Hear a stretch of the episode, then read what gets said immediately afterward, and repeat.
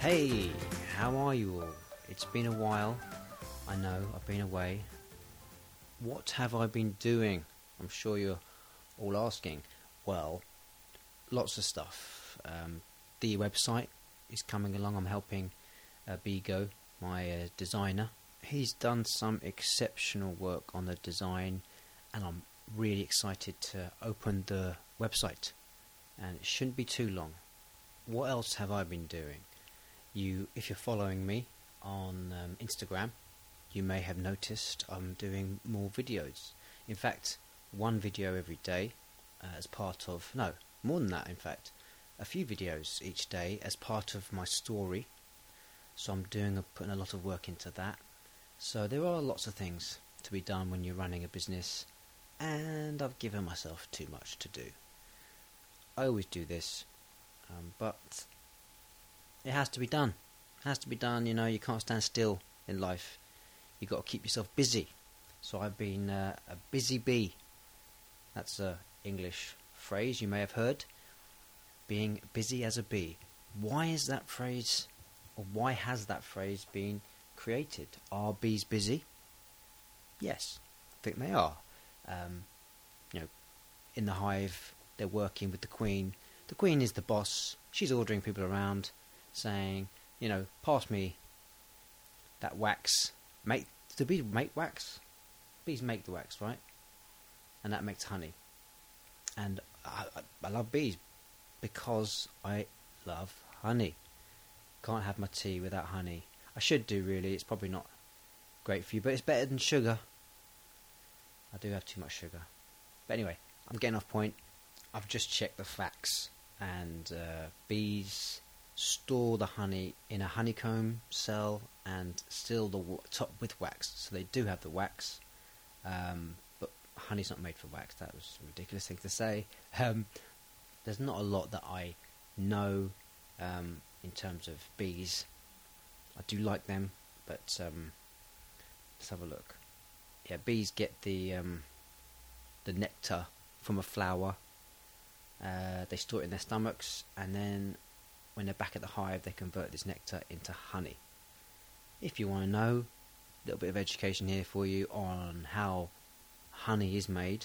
Um, the bees convert the nectar into honey by taking a drop into their stomachs where enzymes turn the nectar into watery honey.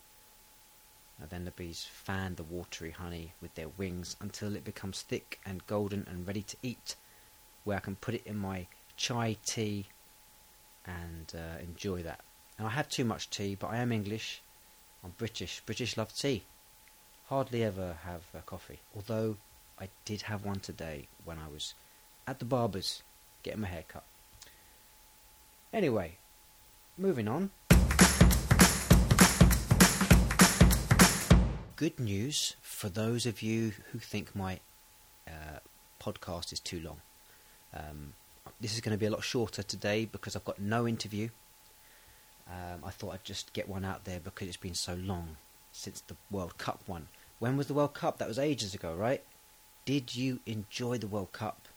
What was your favourite moment? Uh, well, my favourite moment was, well, obviously England did really well, got to the semi-final. Um, I think my favourite moment was the penalty shootout with Colombia, and we actually won a penalty shootout, England, for the first time ever. Incredible.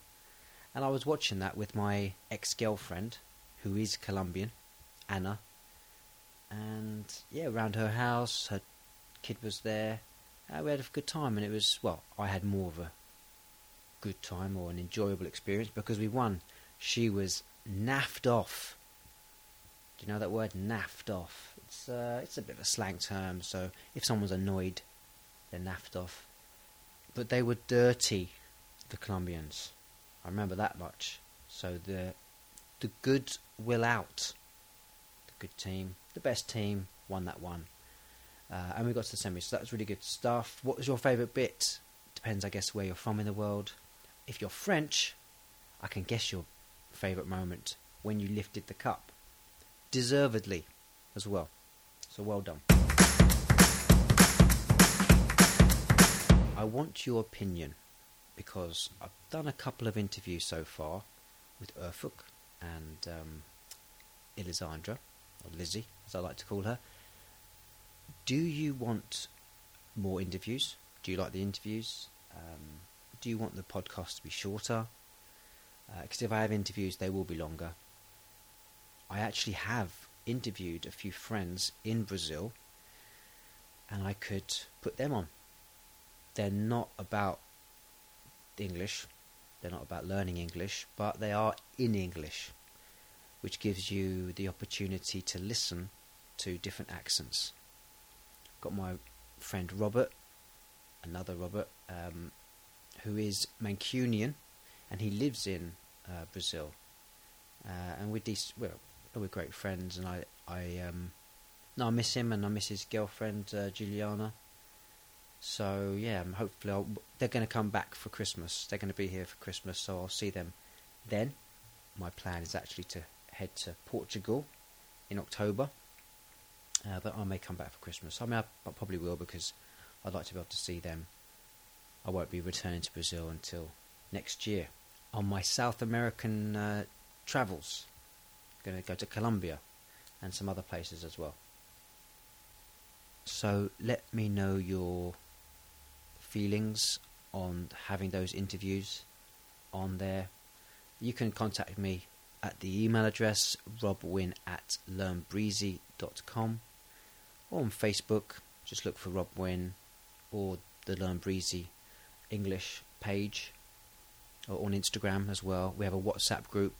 I can put these links in the blurb, in the podcast blurb, along with the answers to the quiz and everything like that. Now, what is the quiz today? I hear you ask. Well, I'm going to be looking at um, the extremely important verb do and the past simple did. Because I am currently, another thing that's kept me busy is a book that I'm writing, which will be a free ebook called Seven Common Grammar Mistakes and How to Fix Them. And one of the mistakes is when people always they're talking about the past, they use the past tense, the past simple words, but this isn't always the case. When you use did, and you're asking a question or you're answering a question, any verb that follows it, like directly follows it, if it's a new sentence, it might change, would will be in the present simple tense. So I'm going to do a quiz on that um, to see how your knowledge of those those verbs. So do, um, does, and did. That's coming up. There's a couple of pictures that I've posted to uh, my Facebook page and uh, on Instagram as well on Thursday, the 23rd of August, and another one on Friday. So I'm going to talk about a few of those. Um, the first one is a, a tough cookie. This is a phrase to describe someone who is a tough person. Um, they're strong, they're focused, and they can take anything. So, someone who is an example would be a grandmother raised six kids on her own, uh, or just a person that raises kids on their own. My mum did that, so she's a tough cookie.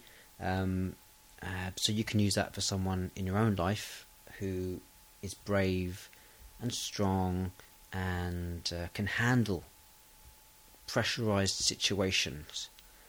So they're tough. They're a tough cookie. And the other picture is a phrase which we use is keep up.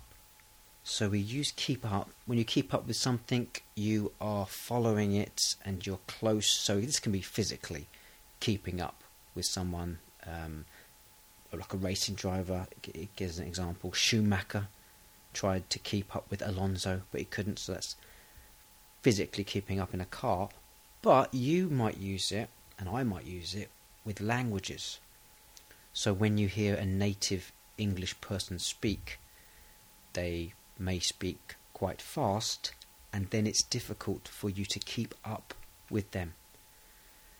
This is a massive problem for myself when listening to Portuguese. Uh, Brazilians speak really fast, and you know it's difficult to follow them, to keep up with them. Sometimes I make the mistake of switching off, and then I think this uh, is something a lot of people have when they're learning a language, when they're trying to learn a language. When they hear it, they follow a bit, they get a few words, but a lot of it just goes over their head. It's another phrase. I'm coming out with phrases all over the place here. If something goes over your head, it means you're not following it at all. So rather than that actually go into your head, which is what you need, go into your brain where you can understand it, it goes all the way over.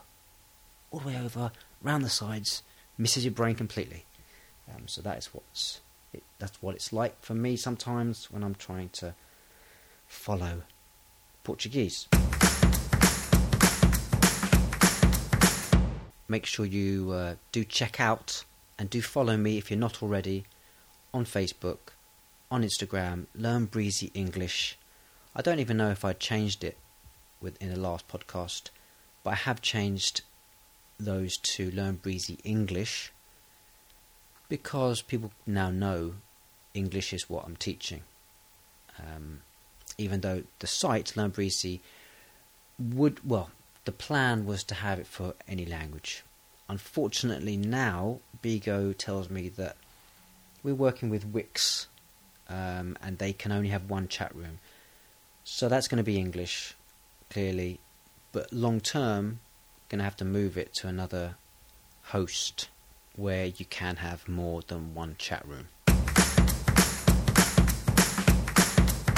Have you checked out that website that I use for phrases? phrases.org.uk. I'll put a link um, in the in the podcast blurb. I've got a few more phrases for you. Um, I found one that's quite amusing. Tits up. When something goes tits up, or person goes tits up, what does that mean? Well, it means inoperative or broken. And it's also used to mean fallen over uh, on one's back. So if you fell over, you've gone tits up, literally, because tits is a slang term for breasts. Um, and it's uh, it's actually a 20th century phrase, probably of military origin. It says here. There's certainly no mention of it in print prior to World War II, and it's been suggested that the term derives from the behaviour of air, aeroplanes' altitude indicators, which turn upside down when faulty and display an inverted W which resembles a pair of breasts. There's no real evidence to support this speculation, and it seems more likely that the phrase is just a vulgar alternative to the earlier belly up, which has the same meaning. And belly up is an allusion to fish, which float that way when dead in the water. Talking of fish, I thought of another one the other day. Um, plenty of fish, plenty more fish in the sea. Do you know that phrase? This is when, say, your boyfriend or girlfriend ends it with you and you're heartbroken. You can say to that person, it could be a friend, listen, don't worry about it. There's plenty more fish in the sea. Which is true. There's loads of fish in the sea, and there's loads of people in the world. So if you want to have a partner, boyfriend, girlfriend, and uh, you break up with one, don't worry about it. Plenty more fish in the sea. So let's get to that test then on the verb do. Now there's three answers. Could be do, could be did, could be does. So, question one. Blank, you like fish. Blank, this is number two blank. There's always blank at the beginning, okay? So it starts a sentence. Blank, she come to work yesterday. Three, blank, she usually come to work on time. Four, blank, the shops usually close at six in your town. Five, blank, you see this film a year ago. Six, blank. Helen say she was sorry. Seven, blank. We need the receipt now. These are all questions, by the way. I'm, I'm going up a little bit at the end there. Um, eight, blank. They leave without saying goodbye last night. Nine, blank. The shop closed earlier last weekend. Ten, blank. They like the fish you prepared for them. That's it. Just ten questions. Uh, I'll put a little link to the page as well where, where I got it from because they've got loads of other tests if you want to test yourself. So that's it. It's a short one this week um, because I haven't got an interview and I want to give you the chance to listen to it and not be afraid of the length. Um, let's see. Let's see the the viewing figures on this one. That's a bit shorter, and if I get more figures, that's great. And uh, I'll make sure the rest are shorter. But do tell me, let me know if you prefer it shorter. Let me know if you want more interviews, if you want the interviews of the people I spoke to in Brazil. And do follow me, please. Do subscribe to YouTube because again, that is pretty. That's naff. My followers on there, uh, about sixty I've got on there. Um, I've got a WhatsApp group now as well. Not sure if that was open last uh, podcast.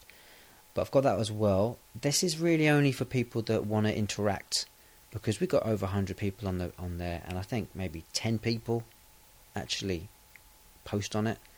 So I don't know what the other people are doing. I don't even know if they look at them. And to be honest, if you are in the group, you're not adding, you're not uh, conversing in there, you're not adding pictures, you know, posts, posting stuff about English, or have questions, you know, leave. Leave, you know, just because we, we want to get a few more in there. I think there is a limit in WhatsApp groups, so we also want to get people in there that are into just posting stuff and because again, Learn Breezy, it's all about connecting with each other, teachers, learners, sharing what they've what they know, what they've discovered, questions and answers. So if you're in the group and you're not doing that, get out. Um, because I don't want to chuck them out, but I might have to do that as well. But let's see, let's see if I get more. I mean, it's fine them being in there. They might interact at some point, but um, anyway, I've got a WhatsApp group. Uh, you can join that if you want. I'll put a link on the podcast. Um, and you've got the Instagram as well. I may have already said that. The email group, too. I haven't been doing many emails. Again, simply it's time. Um, but I'm gonna I'm gonna get a friend to help me out with those. But anyway, that's it I hope you're well, and I'll try to get another podcast out, you know, in a week or two. Let's see how it goes. I'm focus, focusing on the website at the moment, and hopefully that will be live soon. So take care yourselves. Bye bye.